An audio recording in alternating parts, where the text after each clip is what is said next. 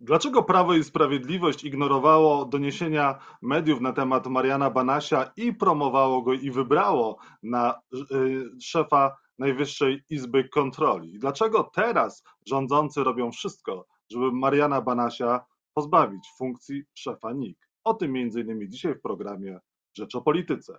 Jacek Nizinkiewicz, zapraszam. Państwa i moim gościem jest Artur Dziambor, poseł Konfederacji. Dzień dobry. Dzień dobry panu, dzień dobry państwu. Czy Konfederacja zagłosuje za odebraniem immunitetu Marianowi Banasiowi? No, nie rozmawialiśmy o tym jeszcze, ale raczej, raczej chyba nie.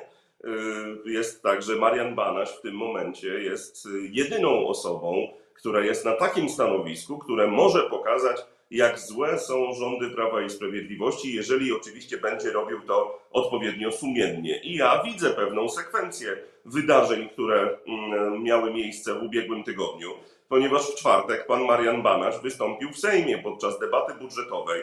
Debaty, podczas której ja też miałem e, przyjemność wystąpić i powiedzieć co nieco o rządach Prawa i Sprawiedliwości. No ale debaty, w której e, przedstawiciele rządu niesamowicie zadowoleni z siebie opowiadali, jak jest cudownie. Pan Glapiński, pewnie przecież będący szefem NBP-u, mówił, że praktycznie jak można było wywnioskować, że tak dobrze jak jest teraz, to nigdy nie było. A pan Banaś powiedział, że gdzieś zginęło ponad 200 miliardów złotych i nie wiadomo gdzie jest. Następnego dnia w spektakularny sposób zatrzymany jest jego syn, który sobie normalnie chodził po świecie, jest osobą taką parapubliczną, więc jakby dostał po prostu wezwanie, to by pewnie pojechał. Nie trzeba było tej akcji robić filmowej, żeby go zatrzymać, bo on nigdzie nie uciekał. Y, On zresztą był na naszej konwencji wyborczej w Warszawie, no po prostu no, gdzieś tam sobie bywa i y, na pewno nie trzeba było w ten sposób. Następnie pan Marian Banaś wydaje oświadczenie, y, że nic go tutaj nie zatrzyma, nie zastraszą go, a potem nagle prokuratura składa wniosek do Sejmu o y, uchylenie immunitetu. Ciekawe zresztą, czy to nie oznacza, że my zaraz do Sejmu nie zostaniemy wezwani, żeby głosować to uchylenie, no bo y, chyba zwłoka jest tutaj nie na rękę prokuraturze, a my następne posiedzenie mamy 11 sierpnia dopiero, więc za trzy tygodnie, tak? Y, Nie wiem, jak to się skończy, ale widzę tutaj mm, bardzo ostry pojedynek. Pojedynek y, Prawa i Sprawiedliwości z ich byłym kolegą, który w związku z tym, że został mm, w taki sposób potraktowany, w tym momencie pokazuje, co on na tym y, stanowisku może, a może dużo więcej w niektórych kwestiach niż opozycja. No właśnie dla Konfederacji Marian Banaś to jest taki ostatni sprawiedliwy?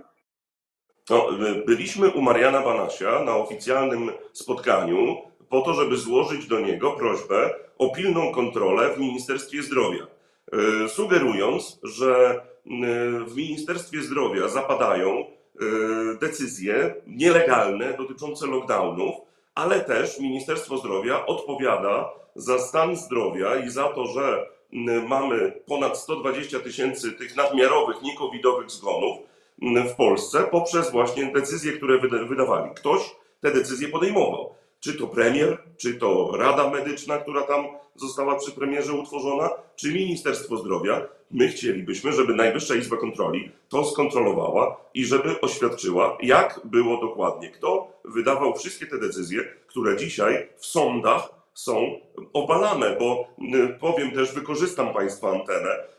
Sądy masowo praktycznie odwołują mandaty te 30-tysięczne dla przedsiębiorców.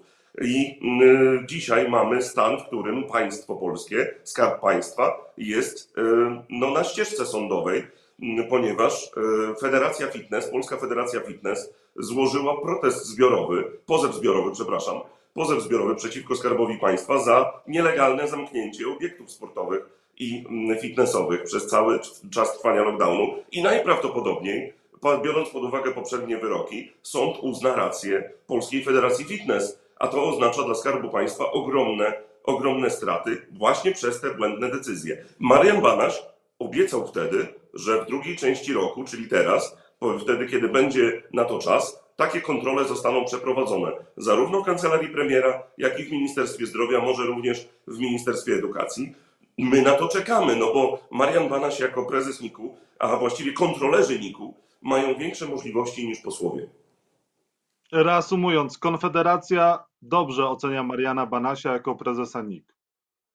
Na razie mamy sytuację, w której trwa wojna y, i y, no, my musimy brać pod uwagę to, jakie są okoliczności. Okoliczności są takie, że mamy Prawo i Sprawiedliwość, które jest no, ogrom, okropnym rządem, który niszczy naprawdę wszystko. I mamy Mariana Banasia, który wywodzi się z tego środowiska, który w tym środowisku jeszcze niedawno był, co do którego oni wiedzieli pewne rzeczy jeszcze i rok temu, i półtora roku temu, a i tak był w Ministerstwie Finansów, a następnie mm, mianowali go prezesem NIK-u. I teraz nagle okazuje się, że on im przeszkadza, mm, a oni z kolei pokazują jemu, że oni mogą dużo, na przykład aresztować jego syna. Mm, więc y, w tej wojnie, myślę, najwięcej się zawsze dowiadujemy wtedy, kiedy się koledzy kłócą. I to jest ten moment, w którym my po prostu powinniśmy czekać, obserwować, ponieważ Marian Banaś ma możliwości, żeby pokazać światu, bardzo dużo o tym, jak wyglądały rządy Prawa i Sprawiedliwości. Musi być tylko bardzo duża wola w nim, bo Najwyższa Izba Kontroli, y, panie redaktorze, w normalnym państwie, gdy prezes Najwyższej, y, Najwyższej Izby Kontroli mówi, że gdzieś zniknęło 200 miliardów złotych y, i rząd nie potrafi się z tego wytłumaczyć, to w normalnym państwie, nie wiem, zatrzymano by premiera, ministra finansów, bo jest to jednak dosyć gruba sprawa. U nas natomiast jest tak, że mm, Marian Banaś został okrzyknięty y, niemalże jakimś wariatem, który jakieś tam bzdury sobie gada w tym Sejmie i w tym Niku, więc trzeba go zatrzymać. Niestety, no tak wygląda dyskusja publiczna.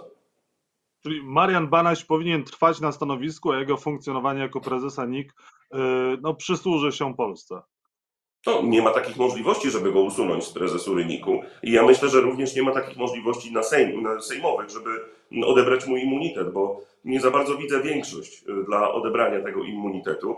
Y, chociaż zobaczymy, jak się zachowają niektórzy posłowie. Ja uważam, że Marian Banaś w tę te, pracę, którą teraz wykonuje, powinien wykonywać dalej, ponieważ to jest pierwszy raz po sześciu latach, kiedy my się dowiadujemy czarno na białym prawdy o tym rządzie. To Marian Banaś nie jest partią opozycyjną, on nie mówi o poglądach, on mówi o raportach. On bierze dokumenty, zlicza, przedstawia raport. I to jest nie do dyskusji, to są fakty.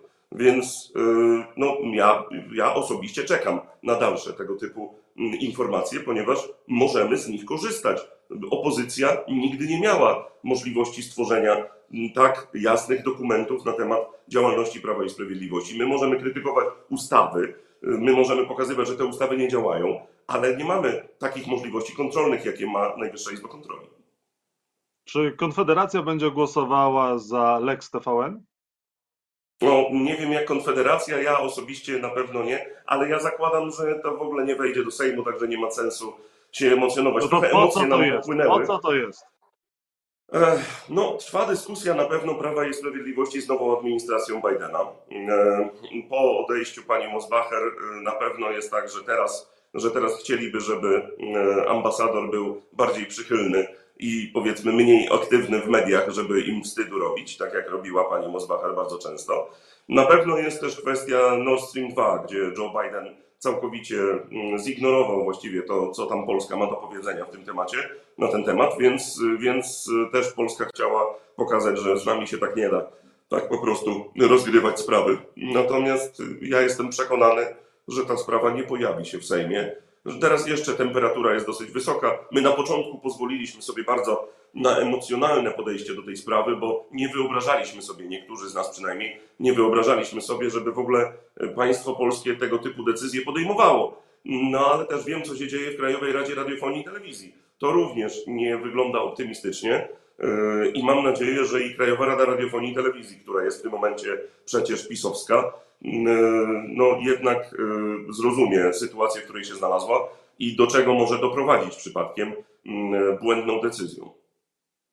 Czy TVN powinien mieć przedłużoną koncesję i pan rozumie i zna powody, dla których stacja od 17 miesięcy czeka na przedłużenie koncesji, ta koncesja nie jest jej przedłużana? No, ja rozumiem, tam jest kwestia tego, że oni nie mają koncesji ogólnopolskiej, tylko oni mają jakieś lokalne pozbierane E, to jest inna sprawa. Natomiast nie wyobrażam sobie, ja w ogóle jestem wolnościowcem, więc przepraszam, ja mam pogląd taki, że ja w ogóle uważam, że nie powinno być koncesji, które Krajowa Rada przyznaje, tak? tylko każdy powinien nadawać jak chce. ale to jest inna sytuacja, bo nie mamy takiego świata. W tym świecie może kiedyś będziemy żyli, gdy będziemy rządzić my. Natomiast teraz, jeżeli mam nadzieję, że Krajowa Rada nie pozwoli sobie na to, żeby koncesji y, TVN-owi nie przyznać, no bo mm, obawiam się y, już poza wszystkimi rzeczami, niezależnie od tego, czy, czy ja to lubię, czy nie lubię.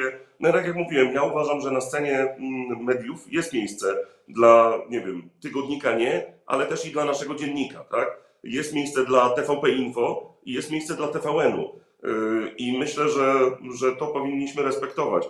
Obawiam się sygnału, jaki mógłby pójść w świat, gdyby Krajowa Rada Radiofonii i Telewizji ostatecznie faktycznie nie przyznała koncesji. Y, no, y, sygnał byłby prosty dla całego świata.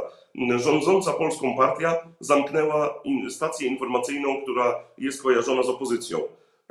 No, takie sygnały to są na Białorusi, pośle, na Węgrzech. Panie pośle, na Węgrzech, nie, nie, nie, nie, nie, nie, nie tylko w Białorusi. Na Węgrzech to się dzieje, No kraj już Unii Europejskiej i co? No i nic. No, żadnych No, ja reperkusji. wiem, że nic. Ja wiem, że nic. Ja wiem, że nic. Powiedziałem, że na Węgrzech, ale mam nadzieję, że, ja, ben- że, że my nie będziemy żyli w takim kraju. Ja mam nadzieję, że No Jarosław Kaczyński powiedział, że będzie. Jarosław Kaczyński powiedział, że będzie Budapeszt w Warszawie i idziemy w tę stronę. No inny premier chciał Zieloną Wyspę w Polsce i też mu nie wyszło. Mam nadzieję, że tutaj również nie wyjdzie. Yy, Więc, więc no, jednak mimo wszystko trzymam kciuki za to, że ta ustawa się po prostu nie pojawi i będziemy mogli przestać o tym rozmawiać, a Krajowa Rada Radiofonii i Telewizji zrozumie swój błąd, który w tym momencie popełnia.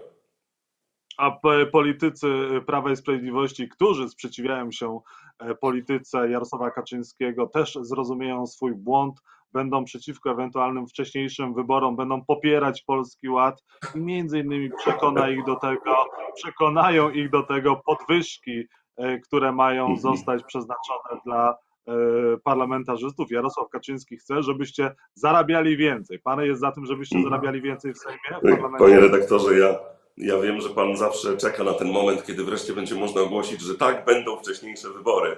Yy, No, o tym wielokrotnie rozmawialiśmy, ale ja w te wcześniejsze wybory po prostu zwyczajnie nie wierzę. Yy, Ja widzę rzeczywiście tam ekipę Jarosława Gowina, która yy, postawiła się przeciwko nowemu ładowi, no bo akurat w tej całej 230 kilku osobowej grupie PiSu ekipa Jarosława Gowina to jest jedyna, która chyba liczyć potrafi. Więc oni w miarę rozumieją, na czym ten nowy ład polega. Cała reszta niestety, niestety no, po prostu słucha Mateusza Morawieckiego albo Jarosława Kaczyńskiego, oni są wyroczniami. Więc jak oni powiedzieli, że tak ma być, to tak ma być. No na szczęście, na szczęście nie wszyscy tak do tego podchodzą. Więc nowy ład w części podatkowej może faktycznie nie wejść tak, jak został narysowany. Mm, I bardzo dobrze. My to mm, od samego początku komentowaliśmy. Był hashtag nowy wał, gdzie tłumaczyliśmy ludziom, jak bardzo im to nie pomoże mm, i jak bardzo Prawo i Sprawiedliwość psuje państwo. Mm, Myślę, że nie ma też e, tematu nowych wyborów przy okazji, no bo nawet jeżeli Jarosław, Jarosław Gowin się postawi i rzeczywiście nie pomoże przy przegłosowywaniu tego nowego ładu, no to mm, będzie głosował za samo rozwiązaniem Sejmu, gdy on ma taką sytuację, że właśnie to jego Jarosław Kaczyński może nie wpuścić na listę, a z kolei z drugiej strony w żaden sposób nie jest dogadany i nie ma żadnego układu opozycyjnego, bo różne scenariusze chodziły i tutaj też my musieliśmy się odbijać od, od ciekawych dyskusji, bo nas żeniono w koalicję większościową z Gowinem premierem, ale gdzie Brown i Korwin byliby razem z Zandbergiem i Czarzastym. No nie wiem, w jakich głowach powstawały takie kombinacje. Ucieka pan od pytania o podwyżki, ucieka pan o pytania od podwyżki dla posłów. Czy Nie, będziecie, uciekam, musimy kończyć. się rozgadałem, jeżeli- tak, Nie, no jeżeli chodzi o podwyżki, to zobaczymy, co tam Jarosław Kaczyński wymyśli. On je obiecuje, obiecuje i ostatecznie ich nie robi. Ja zwracałem uwagę, że jeżeli już, to na początek powinniśmy zacząć od biur poselskich, bo to, w jaki sposób posłowie funkcjonują, to naprawdę jest słabizna. My mamy na biura poselskie tak mało pieniędzy, że stać nas na studenta za najniższą krajową yy, i jeszcze ewentualnie jakąś pomoc. Natomiast to, to, to jest podstawa, a to, ile posłowie zarabiają, to jest zupełnie inna dyskusja. I ostatnia kwestia. Pan jako nauczyciel, jak ocenia ministra Czarnka i jakie, jak pan wdrażał u siebie cnoty niewieście? Lub też jakie zalecenia pan? Ja ministra Czarnka oceniam bardzo negatywnie za jego różne wypowiedzi publicystyczne, ponieważ tutaj faktycznie potrafi, potrafi y, gotować krew, natomiast nijak go oceniam za ustawy, które wprowadza. Na razie jedną rzeczą, którą zrobił, to obniżenie poziomu matur i tutaj ma, poziomu matur i za to tutaj go krytykowałem ostro. Czekam na ustawy, które zaproponuję, bo wiem, że chcę jakoś wzmocnić kuratoria, ale wiem, że też chcę popracować nad, y, nad pensum nauczycielskim i nad podwyżkami. Zobaczymy, jak to będzie wyglądało, będziemy wtedy komentowali. Na razie wstrzymaliśmy się od głosu, dlatego że no, nie chcieliśmy się przyłączać do tej grupy, która krzyczała, że minister Czarnek się nie nadaje, bo ma jakieś mm, wypowiedzi, które, się, które im nie pasują. Ja czekam na propozycje ustawowe. Ja jestem nauczycielem, ja się zajmuję szkołą. Mam nadzieję, że minister Czarnek zrobi coś więcej niż tylko zmiana kanonu lektur, czym się zazwyczaj zajmowali ministrowie edukacji, nie robiąc nic poza tym. Zobaczymy. Czy pan, i ostatnie pytanie, czy pan jako nauczyciel, jako edukator e, młodszych jest za tym, żeby, żeby ludzie się szczepili? Nie, no ja uważam, że ludzie powinni się szczepić, jeżeli uważają, że są zagrożeni jakkolwiek, natomiast nie powinni być do tego przymuszani. Państwo polskie w tym momencie po- powoli prowadzi i dąży do takiej polityki, gdzie będziemy wszyscy zmuszeni do szczepień. Dlatego bym nie chciał, tak? To powinna za każdym razem być indywidualna decyzja. Nie powinno być żadnych szykan z tego powodu, a słyszymy od różnych polityków, również od wspomnianego tutaj podczas tego wywiadu Jarosława Gowina, że przymus, znaczy ograniczenia dla niezaszczepionych powinny być jak najszybciej wprowadzone, żeby widzieli, jak bardzo grzeszą, że się nie zaszczepili. No ja się z tym nie zgadzam. Mam nadzieję, że taki system nigdy nie wejdzie. Artur Dziambor, poseł Konfederacji, był państwa i moim gościem. Dziękuję za rozmowę. Dziękuję, miłego dnia.